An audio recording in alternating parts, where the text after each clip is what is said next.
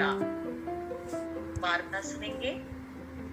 मैं उनसे निवेदन करती हूँ कि आज की वार्ता आप सुनाएँ। सुप्रभात।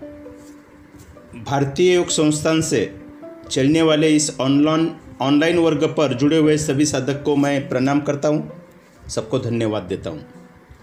आज की वार्ता में मैं आपको एक कविता जो योग के ऊपर लिखी है, वो सुनाने जा रहा हूँ। उसका कवि कौन है, मुझे पता नहीं है। ध्यान से सुने। कविता का शीर्षक है, योग आसन स्वास्थ्य साधन। सुन लो सुन लो काम की बात, योगासन के बहुत है लाभ।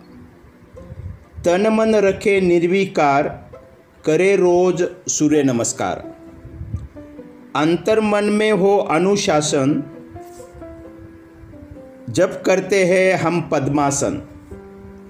भोजन का हो अच्छा पाचन, करे नित्य हम वज्रासन। करे फेफड़े अच्छा काम, रोज करेंगे प्राणायाम।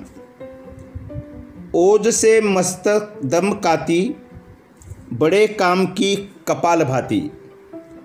स्नायुओं मेरे तरी, जब हो गुंजित भ्रामरी।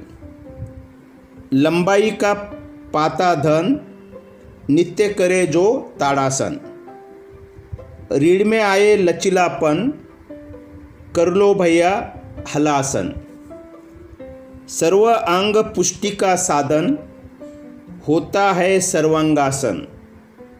जोड़ों का अच्छा संचालन करते जब हम गरुड़ासन। उदर अंगों का हो नियमन, जब हम करें मयूरासन। याददाश्त होती अनुपम, जो नित्य करता शीर्षासन। कमर लचली का कारण, बनता है त्रिकोणासन। चौड़ी छाती का साधन, रोज लगाओ दंडासन।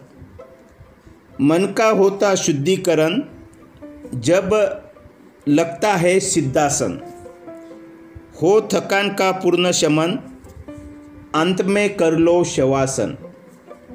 और अंत में रख लो याद, यम नियम बिन बने न बात। करे योग का नित्य प्रयोग, दूर रहेंगे सारे रोग। आदि व्याधि से न होंगे त्रस्त, तन मन होगा पूर्ण स्वस्थ। करो योग रहो निरोग। सबका धन्यवाद।